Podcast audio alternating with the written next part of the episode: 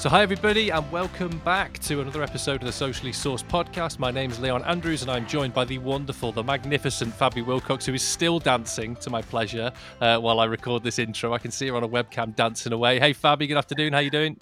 Hi, Mr. Andrews. How are you? Thanks for having me. I'm uh, recovering from the weekend still, but all good. What, was, was it a heavy one, or what? What, what was going on? Uh, yeah, it was me and seven other uh, of my girlfriends in Oof. Brighton, sunny Brighton. Uh, so yeah, heavy weekend, lots of drinking, lots of eating, but also lots of you know retail therapy as well. Brighton, such a fantastic place, lots of independent shops. It kind of made us all feel you know fall in love with retail again. So is uh, topical for today. I bet that felt very normal, didn't it? You know, there hasn't been a lot of that over the last twelve months. No, exactly. Just felt like, oh, I remember who I used to be. How right. many? How many of you got arrested? Um, uh, that's something for after the podcast. I think I think the idea of you turning up to any city in the country with seven girlfriends for a drinking and retail therapy weekend is something you should probably notify the local authority about. I think that would be important, and I'm glad that you're out of jail now. If you did, uh, if you did end up getting dragged in, kicking and screaming, um, we've got the wonderful uh, Richard Hammond joining us today, haven't we? Yeah, Richard is such a, you know amazing storyteller, fantastic figure. We can just hear him talk all day. He's uh, you know got amazing futuristic ideas of how you know the consumer relationship will exist in the next few years. So really looking forward to us uh, having a little bit of an unpick with Richard. Yeah, he's a smart cookie. So looking forward to getting stuck into that. As ever, we will have um, a section all around some of the latest news and what's going on in the world uh, around, you know, sustainability, tech, diversity, what, what's going on in that sector. And then we'll finish up with uh, a couple of resource recommendations as ever. So we better shut up and get on with it, Fabi, right? Let's do it, buddy. Awesome. So, as mentioned, we have the pleasure today of having uh, Richard Hammond with us on the show. Afternoon, Richard. How you doing? I'm doing great, Leon. Hi, Fabiola. Hello, hello. A pleasure to have you here, uh, Richard. Now, um, I know you're incredibly modest, so I'm going to handle your intro for you. Um, author, retail futurist, keynote speaker. Anything else you want to tag on to the end of that, Richard? Cool. I suppose I've got to do keen cyclist, haven't I? Yeah, I've actually got a bike behind you in the background. Does it ever go off there? Every time I speak to you, the bike is behind you. I'm not sure if it ever leaves. I'm not doing calls on my bike, Leon. That's a good point. And of course, I've missed out your uh, most important uh, achievement, Richard, which is uh, CEO and founder of, of Uncrowd. Yeah, yeah. Thanks. That's your current passion, isn't it? It, it's it's my all-consuming passion from now until the end. I would suggest. this is your final chapter that you're final writing. Go. Yeah, final go.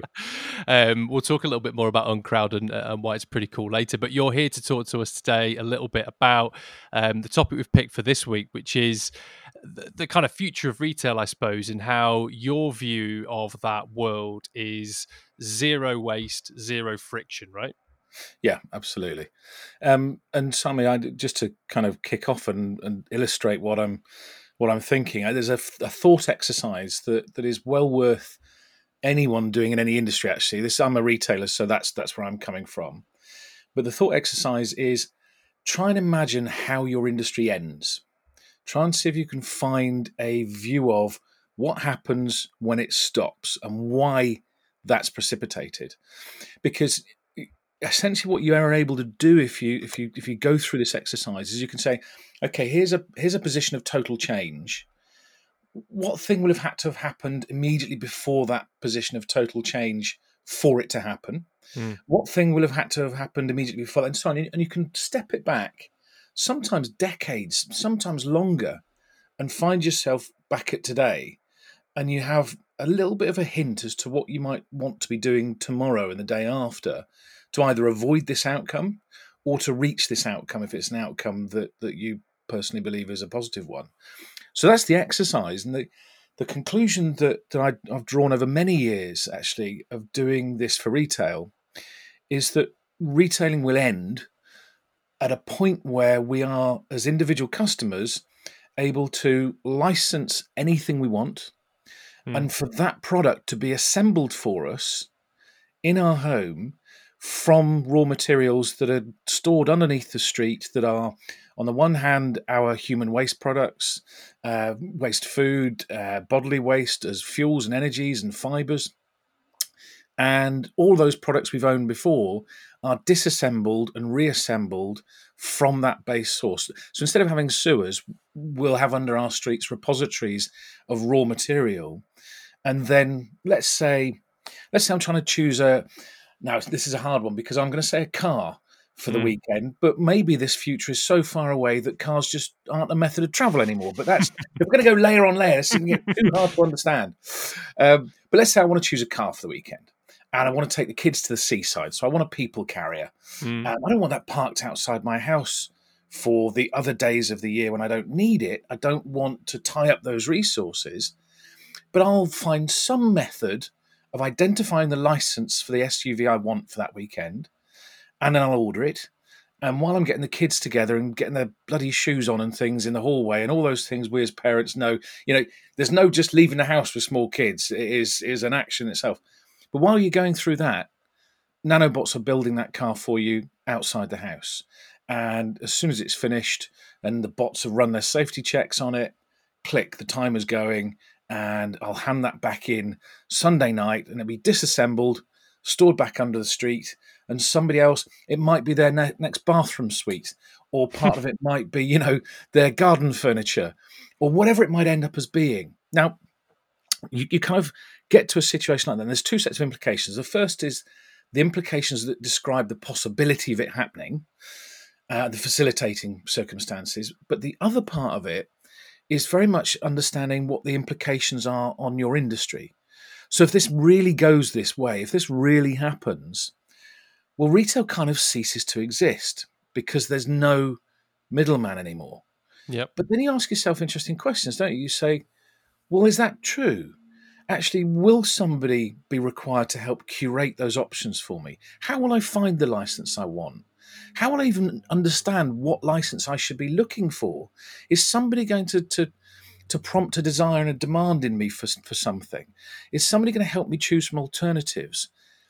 And you almost get this the sense that if this happened, not long after it, and we can see this in, in something like uh, ebooks, for example, we have a huge spike of usership and then you have a, a, a dramatic tailing off once mm. people get back to kind of working out well, do you know what? In specific circumstances, an ebook is it's great for holidays, it's great for commuting. But if I'm at home reading on the on the sofa, I want a book. I want a physical book. I want to go in a bookshop and Barnes and Noble resurging in the US, mm-hmm. independent bookshops opening all over the place in Europe. You know these these curves are, are really interesting to follow. So you, you have the, the the impact on retail, and you might say, do you know what? After that happens, we might get two or three years of, of, of complete utility and com- complete kind of zero friction, zero waste experience. But then you'll get a group of kids who will say, Do you know what? We, we run this cafe because tribal things like cafes will have always exist. They won't go ever. Mm. Um, we run this cafe. How about we pre print some licenses and some designs, maybe some dresses, maybe some clothes, maybe some whatever. Maybe we add cycling kit because you mentioned the bike. Maybe we pre-print a few frames and have them in the cafe. And you know what? Boom, stores become real again. But they become real from not a logistical need uh, need point. They become real because people have decided they want to put cool stuff in front of somebody else, and it's that act, that that impetus that becomes special. Um, but before kind of we move to the to the next point, I should probably give some of the supporting evidence to the futuristic the futurist position. So all of the things that I've just described, uh, assembling from waste products, nanobot construction, constructing to license, 3D printing of textiles and machinery, is all possible right now. So at the moment, the state of nanobot construction technology is nanobots can essentially do two things. They can fold a, a cube from a pre-printed piece of material, so they can fold a cube on their own. And it's not like traditional code where they're told a list of instructions. It's where the nanobots are told what a cube is and what the raw materials are, and then they, through their relationships with each other, are able to work out what that should end up as. Uh, Nanjing University have 3D printed full size vehicles. That's happened. Um, we have some 3D printing of, of, food. It's pretty rotten at the minute, but it's it's happening, and lab grown food is, is actually getting pretty good. And and you know, the, the necessity of storage of raw materials, we won't have much choice around that. We're not sticking this stuff in landfill and, mm. you know, disgustingly in, in sending things to Thailand and Turkey anymore. That's not happening. So we've got no choice on those things. We have to find a solution to those things. And then you kind of you think about pace of change. You say, well, is this a thousand years away? Is this a hundred years away? Is it ten years away? Look at cars. I started giving this vision of the future three three years ago when my youngest son was two.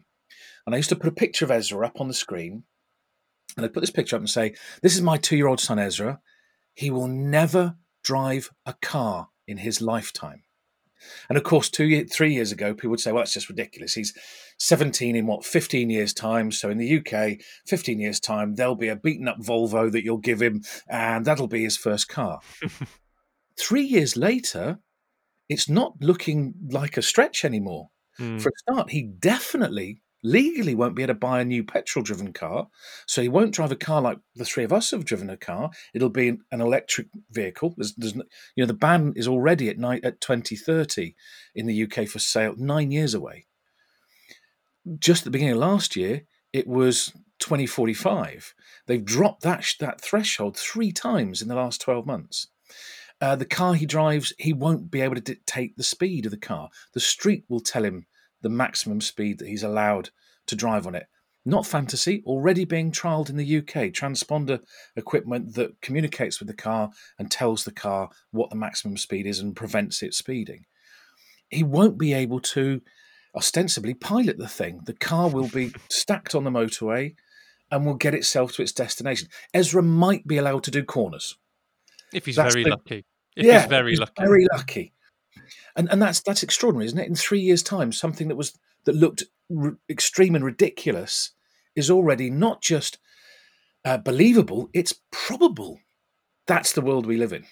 I think it's it's it's a really interesting analogy that you cite, Richard, and um, you know this tech's on the roads already. I think you know for me the self-driving point, which is I know isn't the main point of your argument. Um, I think will be semi-autonomous for a really long time. But you're right, driving is as we know it is not going to be Ezra's uh, Ezra's pastime. It does make me think though. God, driving will be really boring. Yeah, but you'll yeah. be doing something else, I would assume, right? If I'm only allowed to do corners, well, they're almost the worst part. So uh, I'm, I'm from the generation of the the Ford XRs. So uh, yeah, uh, driving down country lanes like a 18 year old idiot in a Fiesta XR2i is. I miss it enormously. well, you're in London, Fabi. You're not allowed cars. No, we're not allowed uh, cars. Not now, not ever. But uh, I find it really fascinating, Richard, uh, the conversation because 3D printing is something that has been around for you know a long time, but it just feels like I'm not sure if everyone's realized the potential. I mean, we're talking here about pr- 3D printing actually ending, you know, supply chain for retail, mm. right? Retailers will be able to purchase raw material and print inventory themselves, or even better, we will be doing the printing at home ourselves. So it's a major change. And I think the other thing that is interesting is that it will possibly uh, create a lot more longevity for products because you know when something breaks, you just print a spare part and there you go, you've got mm-hmm. run a product. So it, it, yeah. it, it's a great way for us to look at how we can make uh, obviously the retail sector a lot more uh, sustainable for sure it's a great point just to jump in there, Fabi, that you make about that that kind of repair piece. I mean, sure, I'm sure Richard, as a, sort of retail fanatic, will know. You know, the new legislation around right to repair f- for yeah. products is absolutely huge. You know, Apple and a number of other suppliers have been making stuff that's welded onto circuit boards. You can't open it without splintering it into a million pieces. Yeah. And, and actually, I think that that kind of right to repair is is a fabulous um, challenge to engineers and, and, and, and OEMs and, and, and suppliers to say, actually, do you know what? A consumer has a right actually to extend that useful life. Just mm. because a small component's gone, you know, um, a stick of RAM in a new MacBook would almost be a complete new new device. Well, that's crazy. It, it's actually poor engineering or by design. I'll, I'll let you cynics work that one out. That, that they want you to replace an entire MacBook because one component's failed. So I think you know that combination of technologies that you just talked about, Fabi, plus that legislative change is going to be great for consumers and sustainability. Yeah, I mean, it gets really interesting, doesn't it? My my my ten year old he uses a I think it's a second or first generation silver MacBook Air mm. that we passed on to him. That I can't see any sign of that being um, not being enough for him for the next couple of years till he's twelve. Mm. You know, or maybe even beyond that. That that was unthinkable fifteen years ago, ten years ago. You know, I, I'm, I'm a bit of a nostalgia freak. I've got all my all the mobile phones I've ever owned are in a drawer behind me. I've got most of my laptops since the first time I bought one um, myself, and they're they're ridiculous to look at after four or five years. Yeah, that MacBook Air, it looks like it's a brand new, fresh product. Runs like a dream. Um, you know, I've since moved on back to PCs. I should say, incidentally, it was a it was a passing fad. We're not the BBC. We don't have to, you know, we can show as much favoritism or bias as we want on the show. Uh, yeah, I'm a, I'm a, I'm a Mac fanboy. if we're going to if we're going to ignite debates, that's always the one to ignite.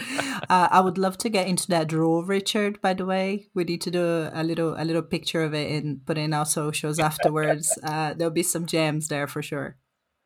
Well, if you want to, if, if you want a real throwback, Fabi worked for BlackBerry for ages, so oh, you know you? She's, probably got a couple of classics in the drawer herself. Yeah. I sure do. Well, my, that, that, drawer includes a little um, the small Nokia. I can't remember what they, the model number was, but they were they got really popular for a while. They were small like that, and I used to carry it when I lived in Croydon as my decoy phone, so that if I if and when I got mugged, I could hand over a device and still have my proper phone.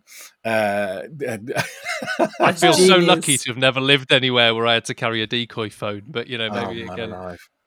That's uh, that's that's another world. Uh, I I got a million uh, questions for your for your vision, uh, Richard. I can see you're itching to get in Fabi. You, you, want to throw something at Richard first before I pile in? Yeah, sure. I mean, one thing that I think it's quite interesting, Richard, is how you know the world is going online, uh, and and uh, the biggest retailer in the world, the one that prides itself for, you know, being customer hero of all heroes Amazon, it's actually making a run for retail spaces in the UK. I mean, do they yeah. know something that we don't? What's the story there? Yeah, so there's a kind of a a position that I need to declare on that. Really, is that I remain uh, convinced that physical stores will be the predominant form of the the art for the next twenty years at least and there's a lot of evidence for that. Um, the first, the, I mean, the greatest bit of evidence is the experiment we've just been living through, um, the pandemic. At no point during the first three months of the pandemic last year did the total volume of retail sales online exceed 50% in either the UK, Germany, France, or the US. Let that sink in for a moment. Most stores were physically closed. Mm and yet online still couldn't get beyond 50. Not my numbers. Amazon did a paper with Global Data, um, fabulous research business. Global Data and Amazon put out their paper halfway through last year that showed this extraordinary number. That although there were spikes within it, taken collectively across the three months, never got over 50%. Not not your data, Richard, but does that include grocery? Is that the big driver there? It absolutely involves grocery. Yeah. yeah. grocery will always be a, a, huge part of that. But it's amazing where other marketplaces like fashion, like home hmm. improvement, mm. big, big spikes. But as soon as those stores opened again, the return to those stores has been dramatic. In the US, the total uh, movement between online and offline now, now that the US has been effectively reopened for what seven months, is percentage points. It's not chunks. It's not. It's not double figures. It's I can't remember what the last set of figures were. It was something like uh, two point six percent overall, or one point six percent. What we've actually seen is this: there's a trend line that's going like that, and in lots of things, uh, flexible working, for example, always a trend. It was a trend long before pandemic, but you get this this line working like this. Boom! There's a sudden kind of you know chunk uh, increase in it. For the benefits of those who are listening to us, Richard's drawing a beautiful uh, graph uh, on the on the video chat that we've got open here. He's, he's uh, it's great for radio, Richard. But yeah, I, am so used to doing podcasts with visuals. We've got te- um, we've got Teams uh, addictions, all of us, haven't we? And, and Zoom addictions. Yeah.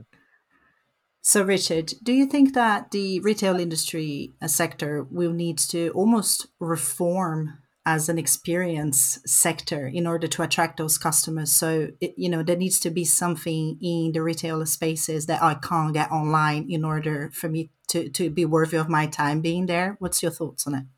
Yeah, it's, it's such an interesting question because just as I've, I've got a view of the new normal being being a mirage, the, the idea for me that, that that retail stores will just be about experience is as equally uh, uh, uh is, is, a, is as an equal false narrative as that one feels, and and I, and I know that can be controversial because it's it, it makes sense. There's a there's a um, there's a compelling picture that it paints of retail stores being part of entertainment and hospitality and mm. that kind of idea.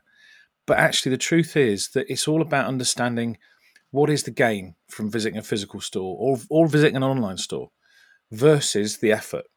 So, I mean, uh, we formed an idea around this uh, some years ago that we call friction versus reward, which is the idea that if you can understand the amount of effort a customer has to go through to shop in a particular way, and you can understand the gain they get back from having done so, the reward, then essentially you've got a customer input and a customer output that tells you something about the likely uh, relative attractiveness of different experiences. And sometimes that relative attractiveness for a physical store is not that it's going to entertain me or that it's going to leave me feeling like I've had an experience. It's that I can try on three different pairs of jeans in a physical space in the privacy of a cubicle, find the one I like, walk out with it, and enjoy it today versus I'm going to get five pairs of jeans delivered to home. None of them are going to fit. I'm going to send them all back. I'm going to feel real depressed about myself. And I'm going to know they go to landfill or, you know, that, that backwards and forwards, the fuel that's been expended on putting that on my doorstep, the waiting for the part, all those things. It's about understanding that relative uh, effort and gain, that friction and reward between those two things, of which experiential is, is a part you know something like Selfridges is very much an experiential retail business. That that's a department store that works because it makes you feel good about the you know the, the, the process and the experience for five or ten minutes. And you go to Selfridges and watch who's in there. It's not lots of celebs and rich tourists. Well, there's no tourists at the moment, obviously, but um, it's not that kind of uh, that stereotypical view of who's in a department store. It's the kids that work in the offices that live near it that are part of that that community who know they can buy everything in that store for less money and easier elsewhere. You know, there's not a thing in Selfridges you can't. Well, there's a couple of things, but there's very little in those stores you can't get cheaper and easier elsewhere. Mm. But you buy them in Selfridges because it feels good, because you have inspiration. You can you can see one thing against another. You can walk out with all the things you wanted to achieve. You can pick something up and try it. There's no replacement for that right now. Hmm. That's a really interesting take on it, and Selfridges is a great example. Actually, I can't think of many other environments actually that, that kind of have that impact on the consumer that that kind of retail has. You know, the Harrods of this world, the Selfridges of this world. It's quite a rare bird, that isn't it? Well, there's a there's a great example that, that I'm going to give you. There's in fact there's two that are worth looking at. Um, Williams Sonoma is the perfect example of how this market marketplace works now. So Williams and Sonoma housewares in the US, yep. a real pioneer of online, as well as having a very long history of physical offline stores. And they are now 50-50 or at least they were the last time I saw figures for them, which, to be fair, were uh, uh, late 1990, uh, 1919, 2019. I'm not that old. Um, and they've, they're 50 50 because what they've done is that location agnosticism I talked about. They've said that we, we exist as something that's delightful and sensory and immediate in a physical form. And actually, if somebody now just wants to buy the third pan of the set, we've got a great uh, website, a great transactional business that will sell them that. If they know exactly what they want, we're still their trusted source. And what they've recognized too is that part of that trust in their web business comes from the trust in William Sonoma as a thing, as a mm. presence. Mm. And that's that's that's it's really easy to underestimate the, the value of of that, that what you build in reality is reflected in what you've built virtually. Those two things really go together in an extraordinary way. Hmm. No, I think it's a great point, and and the William Sonoma example is probably one of the guys that got it right very early in, in getting yeah. that blend. They saw it coming rather than be a bit of a denier of uh, people still want to come around here. They sort of said, actually, we need to embrace both both parts of this puzzle um, yeah. really, really effectively. One of the few examples, I think, actually, a lot of people kind of, t- especially American big big retailers, turtled up and hoped that it'd all go away. actually, yeah. uh, but malls over there really struggled for a very long period of time. well, they? and they didn't. I mean, you look at Walmart. That's a really good good good experience where Walmart started out exactly like that, putting their Yeah. head in the sand and saying, you know, we are the biggest. We're one of the. At one point, they were the biggest company on the planet. Um, they accounted for ten percent of America's entire air- import volume from China. You know, this is behemoth, and it started hurting them. It really started damaging them. And then finally, you got a couple of really inspirational people who took over that business who said, "Do you know what? Um, a, that was wrong, and B, we're probably not the people to work out how to to exploit these digital channels. So what we're going to do is we're going to buy a, a bunch of really interesting um, digital players and let them tell us what to do. We're not going to buy them to ruin them. We're going to buy them to learn, and we're going to be open. That's the real, you know, a, a fabulous lesson in retail in any transformation is to say if there's other people solving this when we're not, get them in and encourage them to get on with doing that, but for us. And that was fabulously successful. And it's meant that Walmart is now back in its preeminent position. And they they talk about two things actually, and it, it goes right to Fabiola, your point. They talk about having um, understood how to take friction out of the business, how to become easier to shop, and how to make it re- more rewarding to shop at Walmart, more interesting, more direct, more involving, more emotional, and and that's a perfect example of combining those those two things. And you're absolutely right. The the the, um the instinct to just ignore it and hope it all goes away. I mean, let's look at an example in the UK. Let's look at Kingfisher. B and Q was on its uppers Yeah. by the end of 2019. If it wasn't for a pandemic forcing Hmm. the business to listen to the digital pioneers within it. And that's the interesting thing is Kingfisher and B&Q was full of digital pioneers who weren't being heard, who weren't being listened to. And now finally those folks have been able to rise to the surface and have been proven to be entirely correct in their uh, uh, desire to modernize that business. And fingers crossed, because Kingfisher is vital to uh, to European retail. Fingers crossed, Kingfisher are now in rude health again. Good. No, yeah, I, I'm with you. And as a digital evangelist, it's great to hear those voices start to get a platform. So yeah, here, here, long may it continue.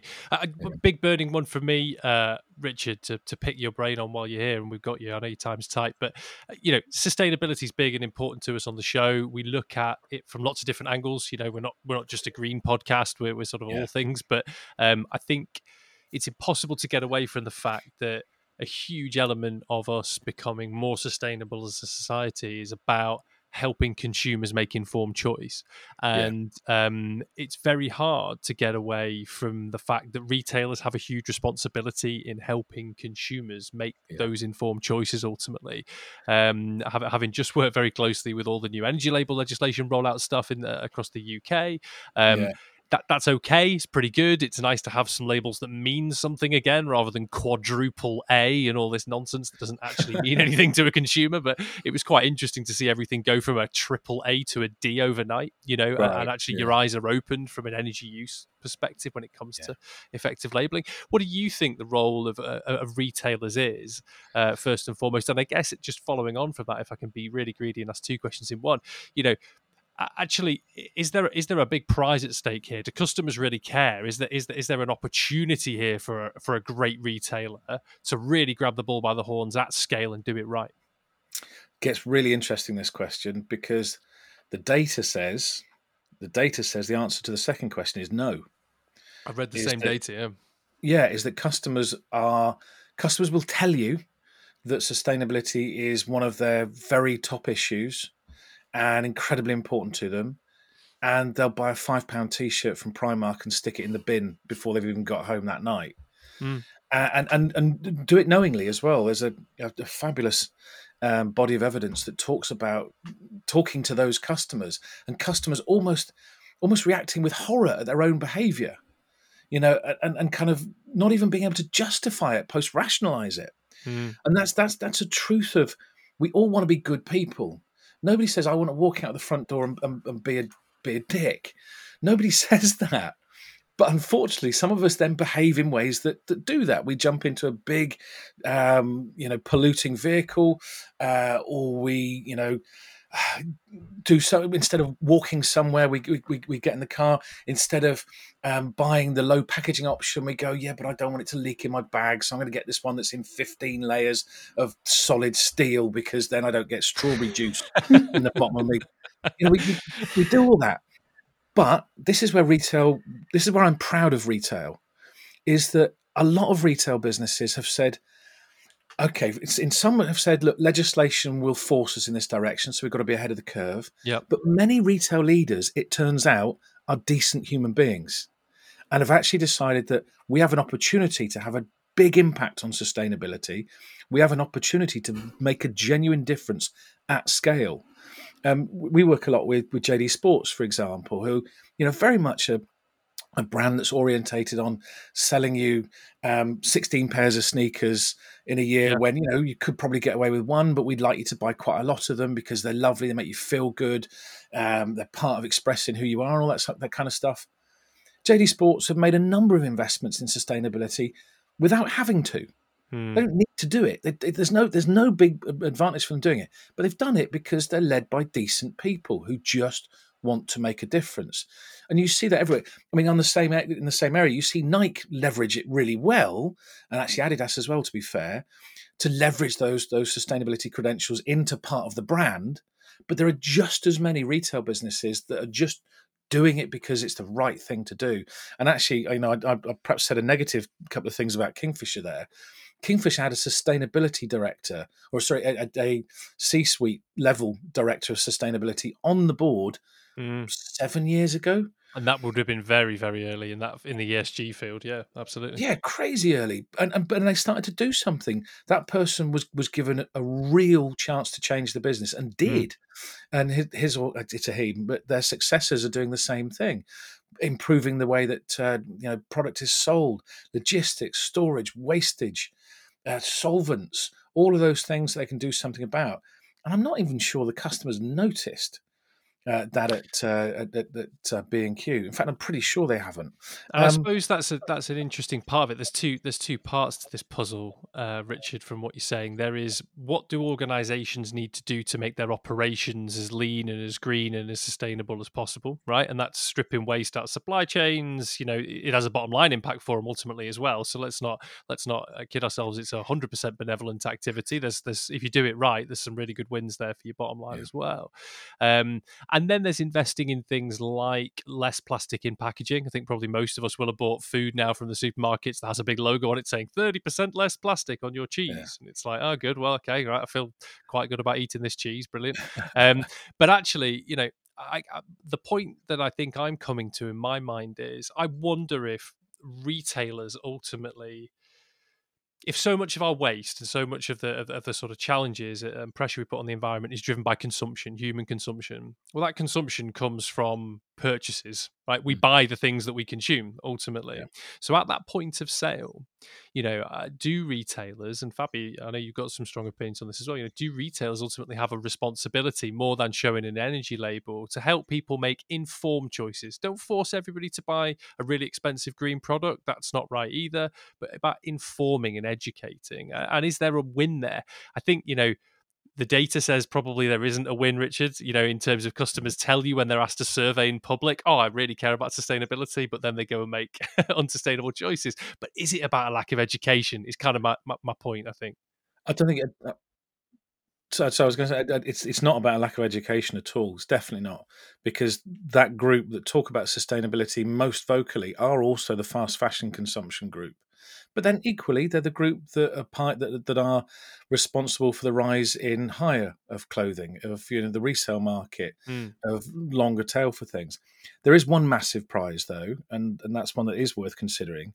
Is retail is as much a war for for for internal talent as it is a war for customers, and internal talent won't come and join you if you're a uh, smoke bellowing uh, behemoth of waste they'll go and work for your for your competitor who at least gives a shit and they'll mm. be behind that and that's that's that's a really important thing to bear in mind I think the problem there is, you know, we can resume it by there is a quote by Ogilvy, the father of advertising, who says, uh, "People don't say what they think, they don't do what they say, and they don't think what they feel," which creates a bit of a problem there, Richard, isn't it? But it's that's what we're talking about, isn't it? You can't really trust yeah. what comes out of people's mouth.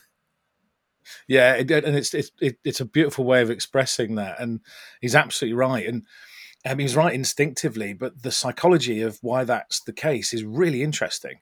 There's there's two big problems. The, the first problem is that when you're asked when you're standing in front of a customer whether that's through a tool like you know, know medallia qualtrics surveymonkey whatever it is or a focus group what you're essentially doing is saying to one of us ordinary people please post rationalize the complicated set of behavioral uh, and motivational um, economics and psychology that created you or, or led you to do that particularly complicated extraordinary thing in that store in that moment and we're also asking them to do that, to recall that in a new context that's different from the context in which it happened.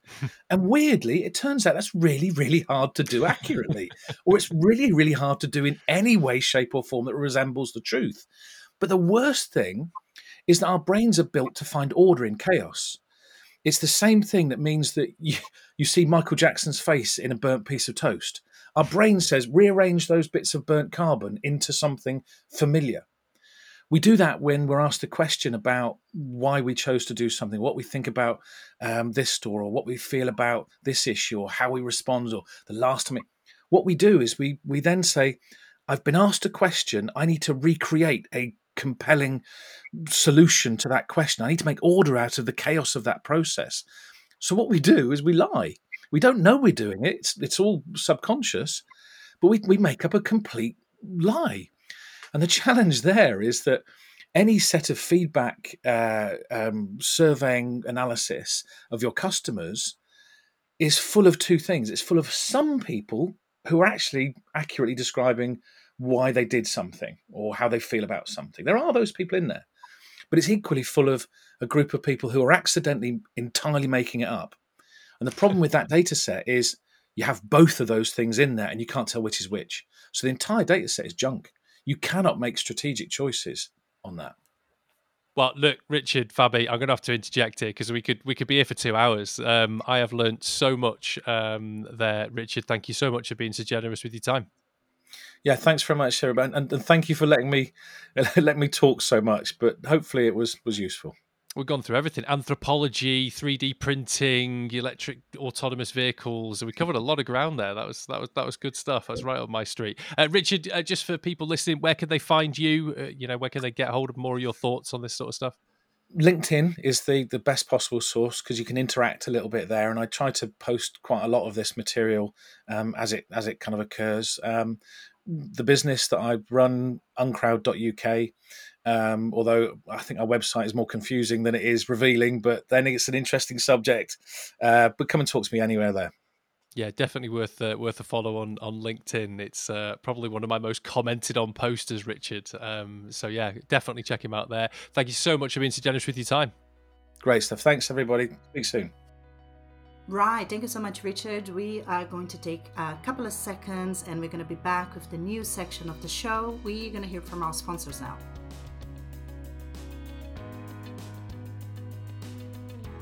Today's episode is brought to you by Rocketspark. Creating a beautiful site is fast and easy with the Rocketspark website builder. And with their world class customer support, there's always someone on hand to help you make every website a success story. Start a free trial today at rocketspark.com. So let's get on with the news section of the show then. So, starting with a piece from The Guardian on how domestic tourism has helped to increase footfall here in the UK in August. We know that you know a lot of people have been doing staycations. They were really popular this summer. Um, can we call it Summerlian? I'm not sure. Uh, mm, and that perhaps sure. that has been the reason why um, you know so many Brits holidaying in the UK have been uh, pottering around the shops, let's say, because when the weather outside is as rubbish as it has been, there is really not much else to do apart from shopping. So apparently, the number of consumers visiting bricks and mortar shopping outlets rose by a quarter in August, which is great news for retailers, particularly as normally what happens in warmer months is usually there is a decrease in footfall, which then goes up again on winter months. Now, when we talk about this increase in footfall, today, um, because of these domestic tourists, we need to, to, really put that into context. And the context is a very long decline uh, which retail has been experienced. We talked about that with Richard Mm. earlier. Even before the pandemic, you know, UK high streets um, were having a really tough time. Uh, throughout 2019, for example, the retail footfall dropped on a monthly basis in comparison to 2018. And sadly, uh, there were more shops closing than opening in Great Britain in 2019. So it, I know you're kind of in the other side of this, the, the, the, the spectrum there, Leon. You kind of hate shopping or don't like shopping. I don't like the word hate. A little bit. obviously, for me, I'm a big fan of shopping. So any small news is a big piece of news for me. Uh, Where do you sit on that? Yeah, I, I think I think rubbish rubbish retail experiences like like all rubbish experiences for consumers, you know, uh, there's a bit of Darwinism about it, right? Um, great great experiences will will survive and the rubbish ones will will go by the wayside. And I think that there are certain there are certain shopping activities that I'm never going back to. Um, I am not going back to giving up two hours or three hours of my weekend to pack screaming children into a car and go around a supermarket ever again. I'm not doing it. Um, That's it- a long shopping switch trip, buddy. Where are you getting? well, you know, by the time you've got ready for a trip out, that's 20 minutes. You've 15 minutes to the shop. Well, there's 35, 40 minutes to actually get there, a couple of hours round. You know, it easily turns into that amount of time. You know, a morning has disappeared, hasn't it, of, of what is very Yeah. precious time. You're right. Um, so so I'm not going back to, to those kind of experiences. We made the switch to, uh, you know, online shopping with with our supermarkets um, uh, over the pandemic, and actually, it takes 15 minutes on a Sunday. We order 80% of the same stuff every week, maybe 90% of the same stuff every week, and 10% we we kind of mix it up a little bit. Um, and and actually somebody drops it off for us at half six on a Monday after work. It's fantastic. So I'm not going um, back to, to to to those days. I think you know the the shopping you described, Fabian. I know the kind of retail you're a big fan of is this kind of eh, you know experiential boutique retail, which I think is is akin to a bit of a leisure sort of uh, hobby or pastime, isn't it? Rather than rather than shopping, maybe as I perceive it in my sort of luddite way. Um uh, it's not it's not something i've ever done a lot of. I like going into a nice retail experience. I mean the often cited apple is probably one that you'd call out. It's just it's not really like shopping is it? It's kind of browsing it's curation it's it's it's getting the ability to touch and feel and, and get hands on with product. Um and and i think there's value in having specialists help you achieve that sort of curation um, in in in retail. You know, like a brilliant fashion retailer that might have knowledge of certain fabrics or certain styles that you can go and talk to about what will work for you and your skin tone or your needs for a particular season. It's not for me, but I can see the appeal for. Uh, for people who are really fashion conscious, definitely in the same way that I value that with technology decisions, perhaps. And it's the reason that I think retailers like Richer Sounds, for example, will always have a great business because they're absolute experts in what they do and people value their opinion and they want to go in and have those conversations. Um, and they don't need like 50,000 square feet in a town center to do that. They can do that in a pretty compact, small, sort of meaningful way. So I think some retail experiences here to stay. Great that those guys are, are doing well. Um, I'm not going back to Tesco. I'm not going back, Fabi. You can't make me. No, I won't. I won't make you. But I did say to you the reason why I haven't uh, taken on to online shopping for groceries is because I don't think um, I've ever received a kind of well picked, you know, vegetables and fruit. So I'm really picky about my fruit and veg, and I want to make I think sure the that I- phrase you used actually was. "nobody can pick fruit and veg like me," which was quite quite a bold statement, actually. Yeah, that, that that is quite a bold statement, but I would say not consistently. That's uh, you know, you you might it's kind of hit and miss. I mean, there was a there was a piece in the news the other day about Waitrose being at the bottom of the pack. They did this research with all the different retailers from online shopping around how fresh their fresh produce was, Mm. and surprisingly, Waitrose was at the very bottom of the list, which I'm sure they're kicking I- themselves about it. I would have totally had you pegged as like uh, an Abel and Cole kind of gal, or you know something really upmarket, really stylish, really on on trend. You know that I haven't heard of probably yet. You know I probably don't even know the brand that you're using for your you know ultra fresh, ultra sustainable produce. Yeah, I, I I would like to say that that is the case, Liam, but unfortunately not. What I would like to start doing is just growing my own, um, or some at least Mm. of my own fruit and veg, but I haven't got the space for it just yet. I'll talk to Mr. Wilcox and see if we can make that happen. You you should talk to Mr. Wilcox and uh, build yourself a lovely window box or something. You don't need much. Grow a carrot um, and and try and get a uh, flavour for it. I think you're a bit late in the season now to start in September or whatever. But yeah, maybe maybe one for next year to to aspire Yeah. to.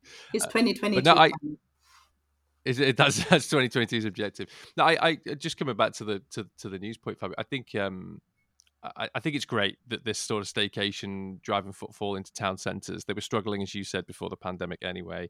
Uh, these big retailers have been kind of pulling out of town and city centres everywhere. I think the city centres do okay. You know, London's always going to be fine. You know, it's it's going to be fine because you've got international tourism, national tourism. It's fine. Yeah. But but you know, most of the most of the country doesn't live in these kind of two, three, four major urban city centres that are just bulletproof. You know, the centre of Manchester is going to be great. The centre of Birmingham is going to be great. The centre is going to be great.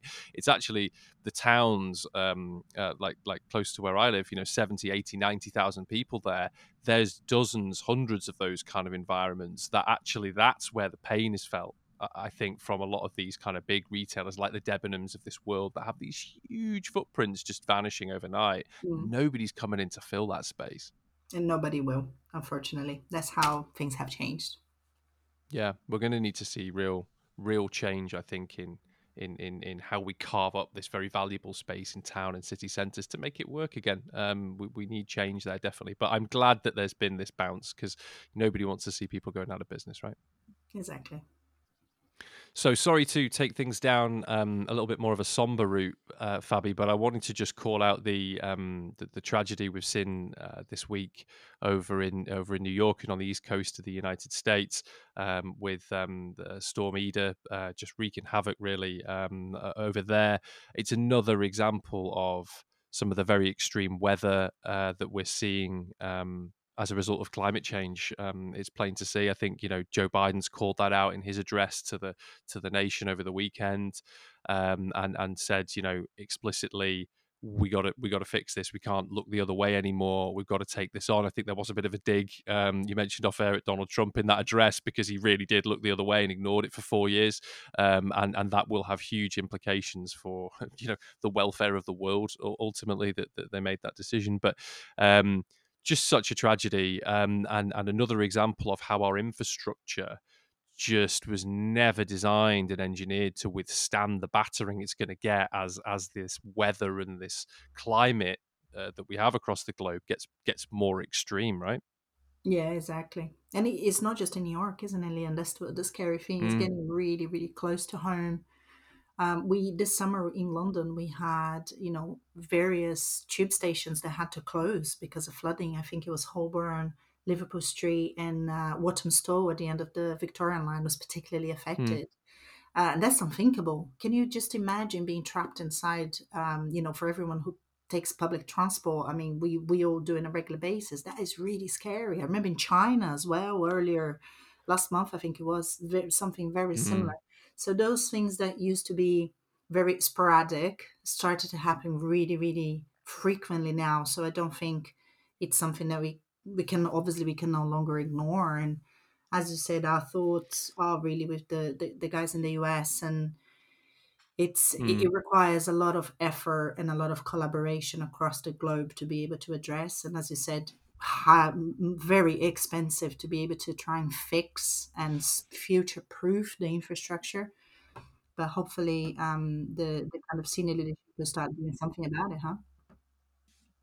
Yeah, you're absolutely right, and and the cost is almost impossible to to uh, to sort of comprehend really when when you look at what it's going to take to to to uh, a kind of stall and reverse some of the some of the damage done, but b just shore up what we've got so this sort of stuff doesn't happen. I mean the the the tragedy in New York at the moment, I think the death toll stands north of forty um, as we're recording this, and I'm sure unfortunately that probably won't be the the end of it. You've got hundreds of thousands without power um, which is is just just awful. And um, uh, it's going to take months for, for New York and you know uh, other big urban areas to recover from this and get back on back on track. So you've got this awful human cost, which is incredibly real and, and very sad. You've got a massive economic cost for, for, for cities and nations as well. I mean, can you imagine the cost of having Manhattan's subway system shut down for a couple of months? Just just the damage to the economy of of New York, uh, mm. and and, and uh, so there is um as a double incentive here really for um, you know yes you've got a health and safety piece which should be first and foremost but if you can't wrap your head around doing the right thing for that there's a, there's a huge economic in, incentive here the oecd um, recommends that or well uh, sort of mandates if you like in in their uh, documentation that we need to spend about 6.3 trillion dollars a year globally wow. to stall climate change uh, or stall the sort of warming uh, of the world to, to stem this stuff um, and and shore up the infrastructure that we've got to make sure this sort of stuff doesn't happen. Now, six point three trillion. It's a little bit like it's a Mickey Mouse number. Nobody really knows what that means, but I mean, the, GDP. Is, yeah well, it doesn't really make any sense to to, to, to a normal person, does it? You know, uh, we we talk in thousands and millions, not trillions. So, uh, for context, the GDP of the UK is two point four trillion. So you're talking about two and a half, three times the entire gross domestic product of the United Kingdom. Wow. You know, uh, India's GDP about 2.7, 2.8 trillion. So you know, we're talking about investing the entire, uh, you know, gross domestic product of India uh, every year three times into just uh, you know sustainable infrastructure and, and climate uh, change stemming uh, technology. So I guess if we can't do it for the human tragedy that's unfolding in front of our eyes and popping up all over the globe, there are going to be some massive economic incentives for uh, people to kind of put their money in the right places to support this change and transformation that we need to see. I know some of the um, the best performing funds that I'm involved in personally for my own uh, personal investment portfolio are associated with positive change and and and sustainability because actually money from governments is pouring into these technologies whether it be in carbon capture, whether it be in um, wind and energy, but actually maybe it's just about more sustainable engineering practices so that we're building systems like HS2, for example, and you know future subways and, and this sort of thing that can withstand some of these very extreme pieces of weather uh, and climate that are here to stay. I'm afraid they we've done this. It's not going anywhere. We can yeah. we can stop it getting much worse, mm. but what we're seeing right now is not going away. It's not going to be a flash in the pan. It's it's here to stay. Yeah, exactly. It's really scary. Um, but it, as you said, it just it just feels like we need to get used to what's what's coming. And as you said, it, it is big business. It is most definitely big business. So for anyone looking to invest money out there, uh, you know that that's kind of the safe bet. Unfortunately, moving forward, those those this is where money and investment needs to be going for sure.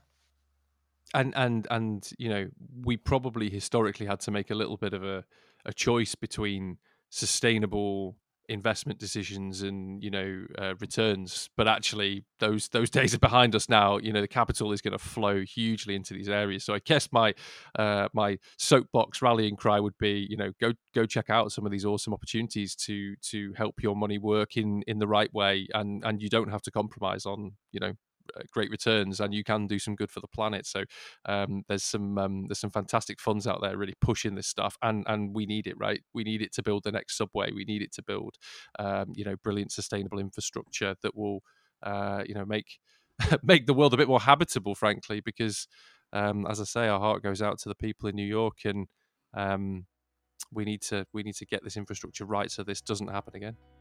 Yeah exactly. Let's hope we do Okay, good stuff. We'll take a couple of moments. We'll be back after these very brief messages from our sponsors. Today's episode is brought to you by Ben Creative. Do you believe that creativity can change the world? Well, we do. That's why we've made it our mission to celebrate creative diversity. Here at bencreative.com, we inspire and connect talented female creatives with brands looking to build authentic relationships with their customers. If that's what you're looking for, then join us at bemcreative.com. And together, let's build a more balanced world. So, moving from the big things into the very small things. My resource this week uh, should hopefully help a lot of people out there in offices. If you ever received a PDF document, which then you had to quickly tweak, uh, this is for you. Uh, it's uh, on your browser. I want you to go and type in smallpdf.com. You can sign up for a free trial and then you can convert your PDF into an easily editable Word document. So there you go, smallpdf.com. Go and have a try and let us know if it works. That's me. Now, now, Fabi has um, Fabi's really dropped some knowledge on me this week. I, am I'm, I'm supposedly the the big nerd and the big geek in our relationship, right? And I, I love a tool like this. Okay, um, and it, the, by by the way, small PDF are in no way associated with the show. We don't do anything like that. This is just a, a really good tool that Fabi's picked up. I have had to go and crawl all over this this morning when she told me about about this because I've never heard of it, and it's you know it looks like it could you know it's a bookmarker for me, Fabi. I'm in. Sign me up. Yeah, yeah, good. I know you, you like to say that you are the the geekiest of the two of us, but I'm not sure. I'm not sure. I'll let, I'll let people at home make up their minds about that. You've raised the bar here, Fabi. This looks an excellent little tool. Um, apps on mobile as well. Um, I'm I'm I'm so proud that um, you know you feel you feel confident to bring this uh, to the show because you're doing my job for me. That's wonderful. Yeah, of check course, it out. I'm impressed. So I haven't even got a resource this week, Fabi. You've you've shown me up so much with your wonderful tech tool, small PDF, that I'm going to um, I'm going to recommend a person this week that people should go go check out. Um, I find myself promoting um, this person to to everybody I speak to about different investment opportunities or, or just general advice in life. To be honest, um, Professor Scott Galloway is somebody that I follow uh, all over the internet. Really, wherever I can find Professor Galloway, I go and listen, watch, observe, read, whatever. He's got a fantastic blog called No Mercy, No Malice, where he talks about kind of investment strategy. Um, he has his own podcast on um, Spotify called uh, the Prof G Show and he's the co-host on probably my favorite podcast and part of the inspiration behind us um, uh, doing doing this Fabi, I suppose, for me, which is called Pivot with um, amazing journalist Kara Swisher. Um, I guess Professor Galloway, to give you a bit of a summary. Um, he's a marketing um, professor at NYU, New York University, um, serial entrepreneur, um, absolute character, pops up all over the American news networks all the time, sort of dishing out financial advice and, and predictions. But just has a really good grounded view on the way the world works great sense of humor no filter calls it kind of as he see it as he sees it um, sometimes to his own detriment i think he's probably been banned off a couple of shows not in terms of like a shock jock kind of way but just no filter which is which yeah. is fantastic but an incredibly smart and thoughtful human being who um, puts huge value in education and um, and puts huge value in mental health and the benefits uh, that you know healthy living, sustainability, and and you know financial well being have on on people's lives. So if you don't know Professor Galloway, go check him out on one of the um, the three channels I talked about. His blog, No Mercy, No Malice, the Prof G Show, or, uh, or, or the Pivot podcast. And um, you know, you're welcome. Have a slice of Professor Galloway in your life. He's amazing. I, I will definitely go and check him out, even if it's just to warn him that you've been stalking him all over the internet. you know, bless him. But no, uh, it, it's great shout. I'll, I'll, definitely go and check it out, and everyone at home as well. Uh, Professor, he, he's the Galloway. kind of he yeah professor galloway he's the kind of surrogate um, coach or father figure that i think i need in my life uh, for me. not no disrespect to my own father i'm happy to have two fathers but he can he can you know he can deputize. Yeah go check him out professor galloway everywhere you can shake a stick at stick that stick that name into google you'll have plenty to go at but yeah well worth checking out cool guy. So fabi that's awesome that it's the show we're, we're done yeah. we're through. That's the show we did it. I mean i loved the conversation with richard earlier on it mm. kind of really made us uh, think slightly different around the future of retail and most most importantly how brands out there will need to kind of rethink their strategy you know if indeed they want to continue existing in our future world mm. right Yeah, well, they, they do need to rethink that, and I think it's it's good food for thought that, that Richard raised about the direction things are taking, and you know links closely to the news story you raised about you know different types of shopping having a bounce, and um, it, it's all connected, isn't it? And we've covered it all today, haven't we? You know the big infrastructure investment decisions and the great human tragedy we're seeing as a result of some of this climate change, through to tiny applications in in the in the world of PDFs that might make your life that little bit easier. So I feel we've done our duty this week we have done our duty and we're going to be back next week uh, right? We're going to be talking mm. about non-fungible tokens nfts the buzzword of the moment out there. This is your get rich quick scheme isn't it fabi you're going to buy uh, a lionel messi nft and then retire off it in in 10 years. That's the plan isn't it? Oh it'd be neymar for you. You wouldn't do messi would you yeah, no, I, I, I def- Messi is definitely out of the cards, but I'm thinking about creating my own NFT. So as part of the kind of research for the show, I'm gonna try and do that over the weekend and figure out how easy or not it is. You could give that away to somebody on the show. I've, I've put you on the spot here now, um, but we'll we'll see if we can create an NFT and give it away then or something. Yeah, well, just yeah, that'd be nice. If, if I can manage to create it, why not? Let's do that. Awesome. Well, I look forward to it then. Thank you, Fabi. We'll see you in a couple of weeks. Yeah. Indeed. Thank you, Liam. Thank you, everyone, for listening, and speak to you in a couple of weeks. Bye bye.